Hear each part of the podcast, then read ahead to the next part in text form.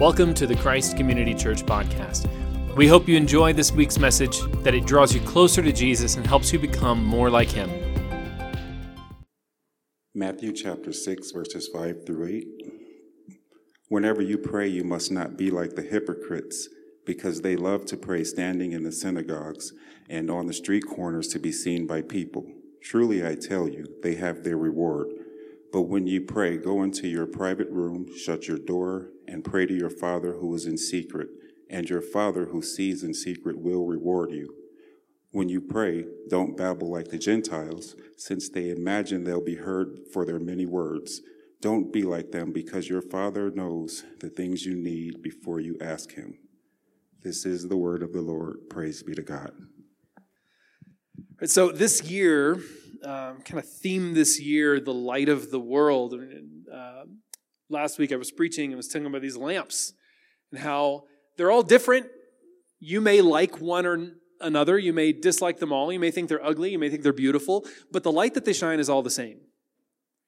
And just like these lamps, Christ's light, God's light, gets to shine through us regardless of how we look, regardless of how attractive we are, regardless of what our background is, regardless of how expensive or cheap we feel.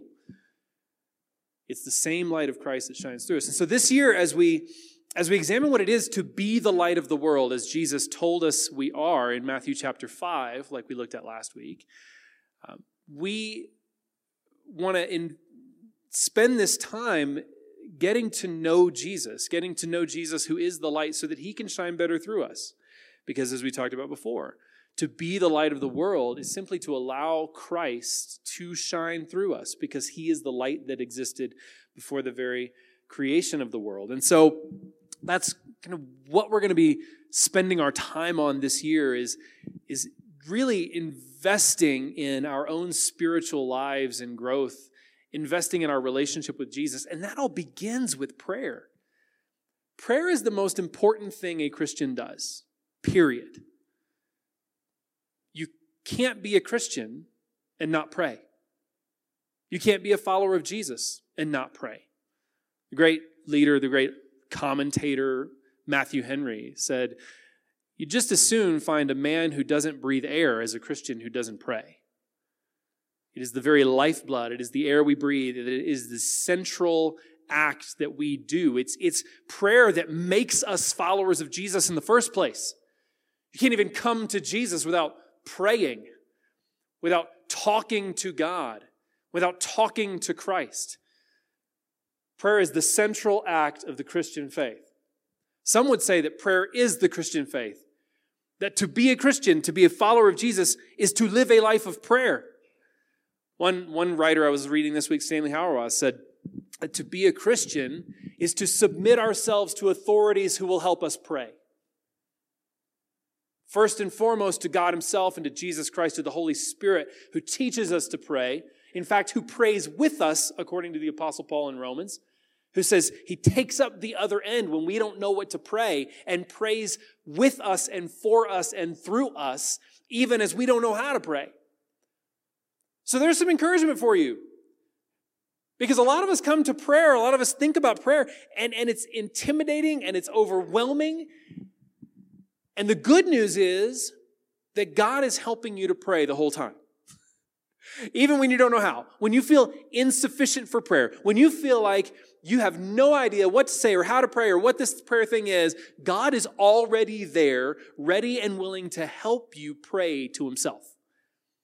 And so this is something that we don't do alone. We don't do it by ourselves. We do it at minimum with the help of God Himself and the presence of the Holy Spirit within us. That person of God who lives within every follower of Jesus. But we also do this as a community. And that's what brings us to our text today. We're here in the Sermon on the Mount, chapter 6 of Matthew. It's we're, we're about halfway through the Sermon on the Mount. And Jesus begins this portion of his sermon by saying, Don't practice your righteousness in front of people. Don't do it in order to be praised. And then he goes on in chapter 6 to list three ways, three righteous practices that people do and make a public show of them in order to be seen and praised. And he starts with almsgiving, with giving to the poor. and then he goes to prayer, and then he goes to fasting. Now, these three activities were central to the Jewish life, still are today. They are central to the practice of righteousness that God has called his people to. Faithful Jewish people in the days of Jesus prayed five times a day, once at rising, once in the evening, and then three times throughout the day 9 a.m., noon, and 3 p.m. And the idea was that when that time came to pray, whatever you were doing, you stopped right then and there, and you stood and you faced east toward the temple or west or whatever the direction of the temple was for you. You faced toward the temple and you prayed to God at these three times during the day, no matter what you were doing. Fasting was a regular practice happening one or two days a week. Wednesday and Friday generally were the fasting days. We know that Jesus' followers, his disciples, fasted regularly. We know that John the Baptist followers fasted regularly. It was a regular practice. And of course, giving, almsgiving, caring for the poor and giving to those in need was a central practice as well. You would go to the temple and you would give your offering there, but you would also give to those who are in need. Usually through the temple or through some agent or agency so that it's used wisely. But you would regularly give and Jesus comes to this portion of the Sermon on the Mount. He's talking to his disciples, all of whom are local boys, all of whom are Jewish. There are women among his disciples too, but I'm talking about the 12 apostles right here. These are all local Jewish people. And so Jesus assumes that as they follow him, they're going to continue these three practices almsgiving, prayer, and fasting. Now, in a while, we're going to get back to whether we should be doing these things too.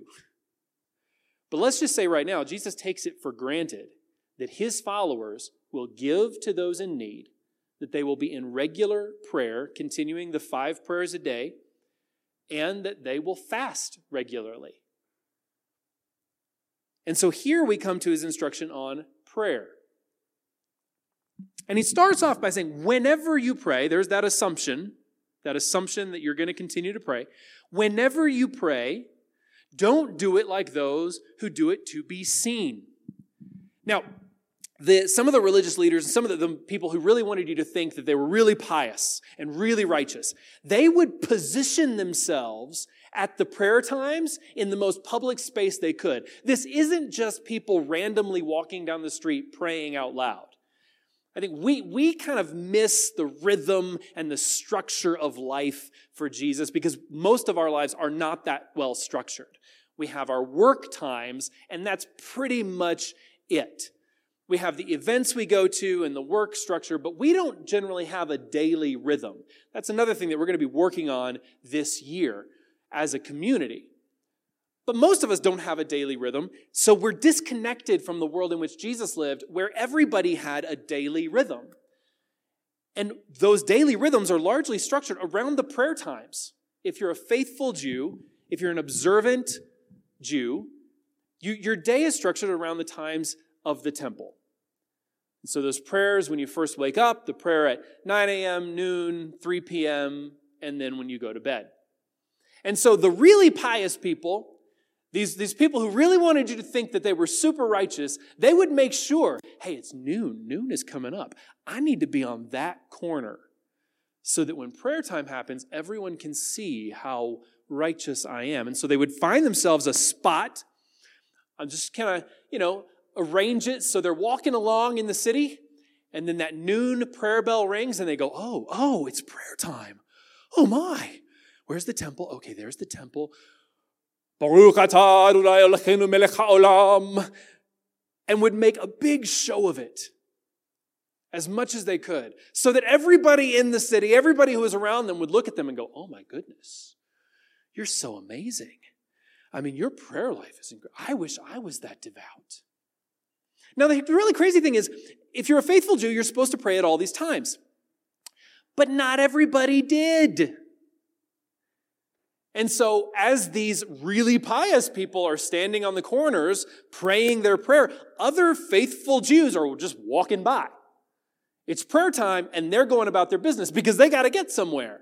They're not stopping. So, the very act of stopping initially gets you the attention, and then these guys go, Oh, holy God, right? And begin their prayer. These are all recited prayers. Everybody knows them. But you can embellish them, you can add words to them. And so that's what these pious people will do. They'll stand there and they'll, they'll pray the normal prayer, which always begins Baruch atah Adonai Eloheinu melech haolam. Blessed are you, O God, our Lord, King of the universe. And then you would continue on with your prayer. And they would add words to it and they would embellish their, their words and they would make they would use the floweriest language they can in latin it's called florilegia they would just add all of this flowery language to their prayer and embellish it as much as they could to make it nice and pretty for everybody so that everybody on the street passing by is like oh man i'm not that holy. Oh i just i wish i could be that holy but i, I got to go sell a donkey. I wish i could be that holy but i, I got to get somewhere. And so i can't stop like that guy. This was the practice of the people who really wanted you to think they were super righteous. And Jesus says, in doing this, when these people do this, they, they position themselves so they're in the most public place they can be at the prayer times, and then they add all this flowery language to their prayers. In doing this and in getting the praise and honor of all the people who say, Oh, I wish I could be that holy. Oh, you're so, you're so wonderful. They've already gotten their reward. That these guys are just performing for God but they're not even really performing for God, they're performing for people. Jesus is saying, You've turned prayer, which ought to be the most selfless thing we do, into an occasion for praise for yourself. And here's the crazy irony of this the, the wild irony of praying in order to get a personal attention, in order to get praise from me, is that when I am praying, who am I talking to? I'm talking to God. When I pray, I have the ear of the King of heaven. When I pray, I have the ear of the creator of the universe. When I pray, God listens, and I'm worried about what the people around me think of me. I'm trying to get the praise and adoration of mere mortals, of people who I don't even think are as righteous as I am. When I've got the attention of God? How dumb is that? I mean, really? How megalomaniacal do you have to be to want all the attention from the people of the world when God Himself bends His ear to listen when you pray?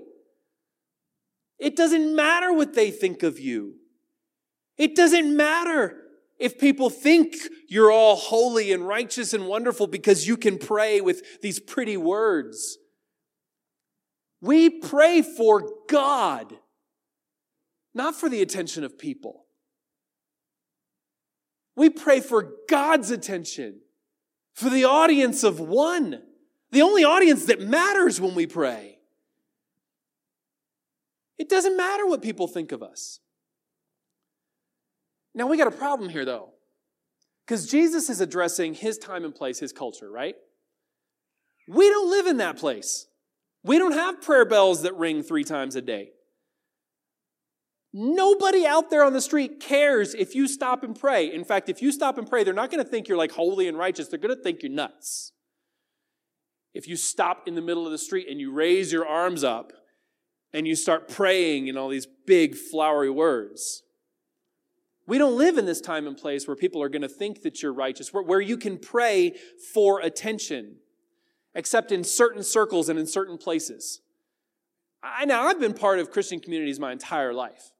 I've been part of, of ministry communities. I've, I've worked in all kinds of different things. Now I have met these people who pray for attention. I have met the sermon prayer people. I have been that person. I am ashamed to admit. But that only works in a tiny sliver of the places you'll ever go. And so the, the temptation for us is not the same as it was for them. But the good news is that Jesus is not just talking about this specific practice of getting attention when you pray. What Jesus is warning his followers against here is not necessarily just this, because all of us in this room could say, I'm not really guilty of that. If I'm guilty of anything, it's probably not praying. It certainly isn't of being too prayerful in public. If I ask many people in this room to pray in public, most of you would shrink back. And I don't blame you for that. I get it. That's I'm no judgment here. But if our if we have a temptation around prayer, it's not this. So what is Jesus getting at then? He's warning us not to make prayer a self-centered exercise. He's warning us not to go to prayer solely for ourselves. He's warning us against what I'm sure many of you have heard, and some of you may have even told other people that prayer is mainly about you and your heart. That prayer is mainly about changing my heart, it's mainly about affecting me. That is anti biblical.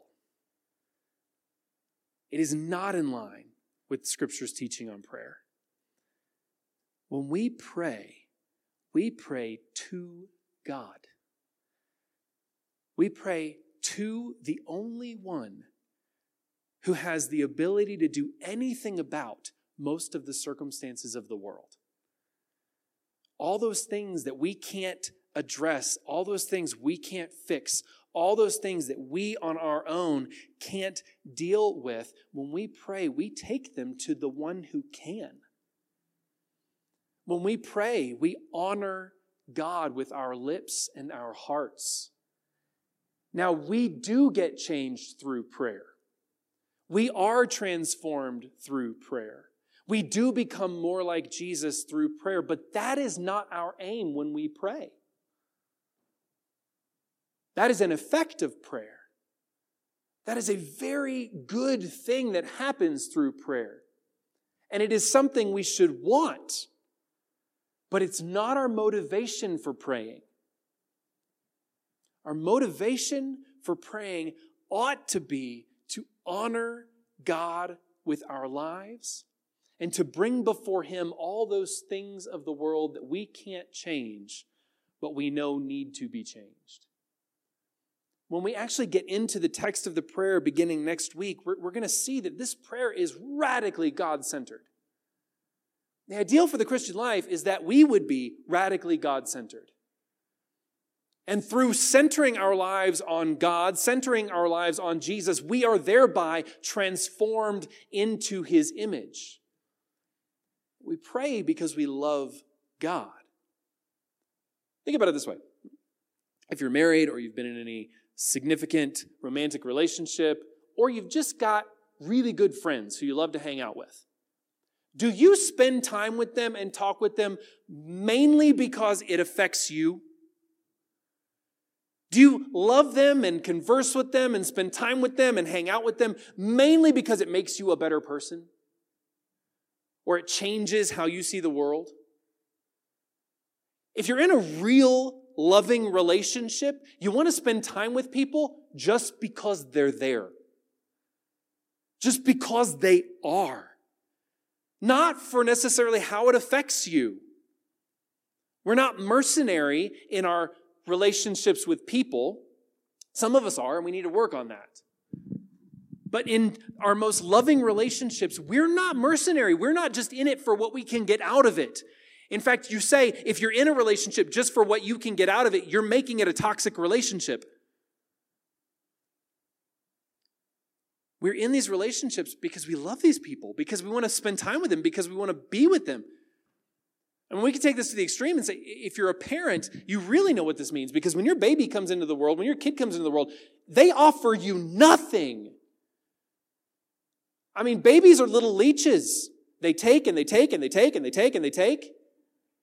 And we give. And we give and we give and we give and we give and we give. And we do it without begrudging. We might complain about being tired. We might complain about not having time to do the things that we used to do, but we don't really mean that we don't love our kid. We don't really mean that we don't want to give to them. Because when, you, when you're holding that child, when you're holding that baby in your arms, all you want to do is give it your life. All you want to do for your kid is give it everything. Why? They can't do anything for you. They may make you feel good right up until the moment they puke on your shirt.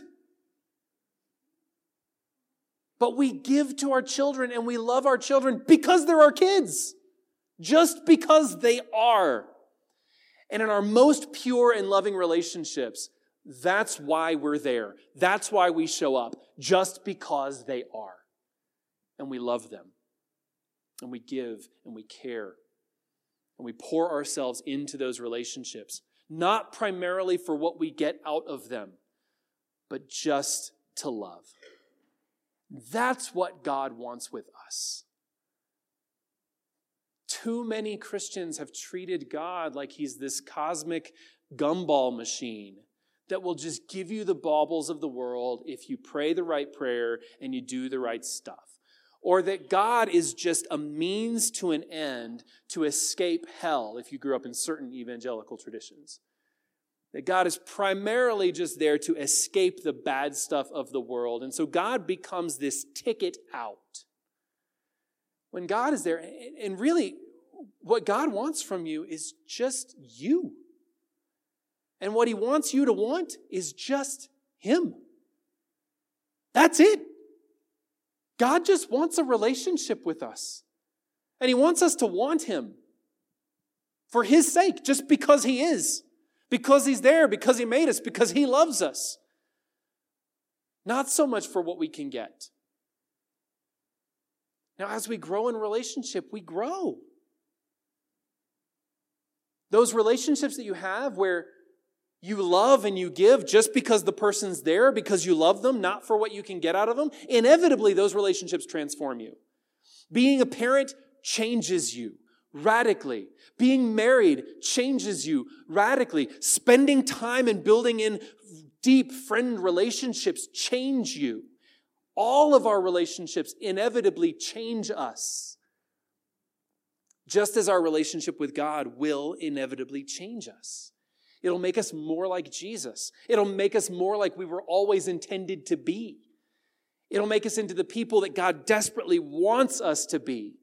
It's true that God loves us as we are. It's true that He takes us as we are. But as we get to know Him, He will change us for the better. We dare not step into our relationship with God assuming that everything with me is just fine the way it is. If we do that, we've missed the gospel we've missed the good news of Jesus.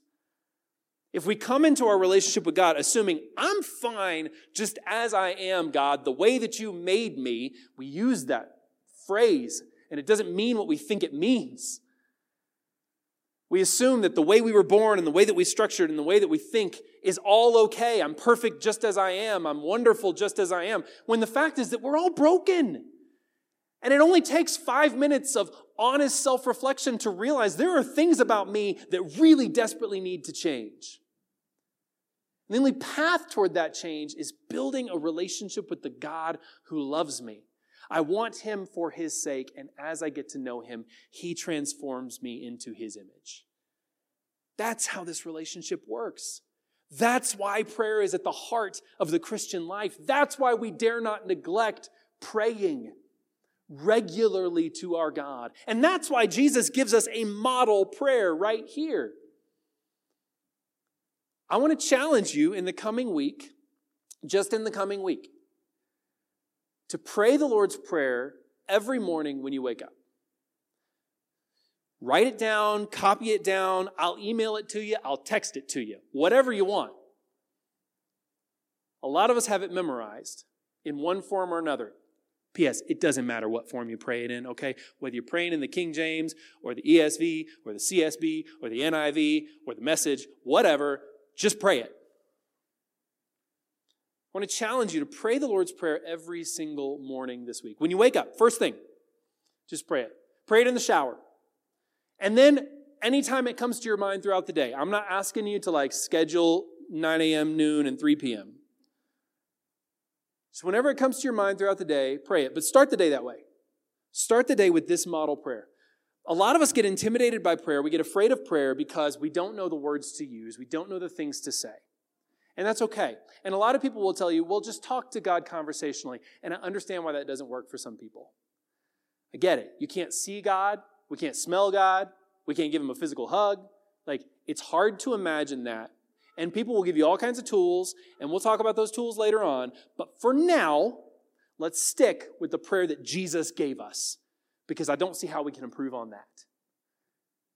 And so for this week, every morning upon waking, pray the Lord's Prayer.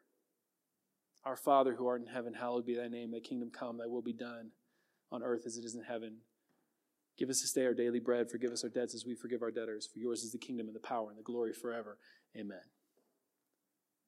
Pray it slowly. Let the words sink over you. We begin with these model prayers. When Jesus said, whenever you pray, and he was talking about those five prayers that the faithful Jew would pray every day, those were model prayers. They weren't spontaneous prayers. They were prayers that were given to the people, that were memorized to pray. A lot of us are afraid of using memorized prayer because we're afraid that that'll get become rote and routine and meaningless to us. But just try it, okay? Just give it a shot. And in the coming weeks, we're going to be spending more time in this prayer. We're going to be spending more time in this prayer that Jesus gave us, this model that he gave us for prayer. And we're going to look at how it directs our attention to God and to the world around us, and how it places everything into his hands. But Jesus has just warned us about not making prayer self centered.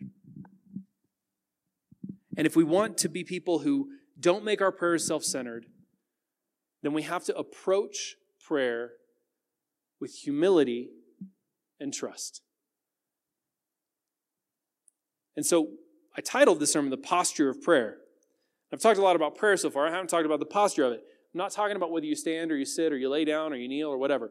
By the way, physical posture only matters to the extent that it helps you concentrate on your prayer. Whether your eyes are open or closed only matters to the extent that it helps you to concentrate on your prayer. Nothing else matters in prayer. Whether you're kneeling, whether you're laying down, whether you're standing up. In Jesus' day, it was not common to kneel and close your eyes and put your hands together. That came about hundreds of years later. And so if anybody tells you there's like one holy posture for prayer, they don't know what they're talking about. In Jesus' day, people stood, eyes open, arms raised to pray. Even if you went into like the supply closet of your house, you would stand there, arms raised, facing toward the temple to pray. And so the posture, your physical posture doesn't matter. What does matter is the posture of your heart. While our physical need doesn't have to be knelt, our heart must be knelt to our sovereign God, to our good God. We must bow in humility, knowing who God is and who we are in relation to Him knowing that God is the creator, God is the maker, God is the one who rules over everything, and we are submitting to Him when we pray. But also knowing that we are beloved children of God who have been called into His presence and have been given the honor of speaking directly to Him. And so we come with a great humility, knowing who's in charge and who we're approaching, and we come with trust. If we don't want to be people who babble on in prayer, and lecture God and tell God what he needs to do. We have to trust that he knows and he'll do the right thing no matter what. Humility and trust. We come to prayer with those. And so as we look more into this prayer, we're going to be seeing how from the very beginning, the way that Jesus has modeled this prayer, it moves us into humility and trust. It's founded upon humility and trust in our good God. And so pray that prayer this week. Allow yourself to be carried into humility and trust in your God, to know who you're talking to and who God calls you, and to trust that God already knows the needs of your heart before you ever come to Him.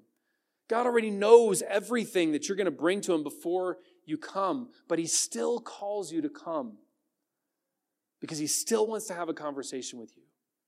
This week, upon waking, say this prayer. And so I'm going to invite you to join me now in the Lord's Prayer. It's on the screen. And I would suggest you actually read along because we all know a different version. Our Father in heaven, holy is your name. Your kingdom come, your will be done on earth as it is in heaven. Give us today our daily bread and forgive us our debts as we forgive our debtors. and lead us not into temptation, but deliver us from the evil one. For yours is the kingdom and the power and the glory forever. Amen. Thanks for tuning into the podcast this week. For more information on Christ Community Church in Southeast Denver, visit christcommunitydenver.org.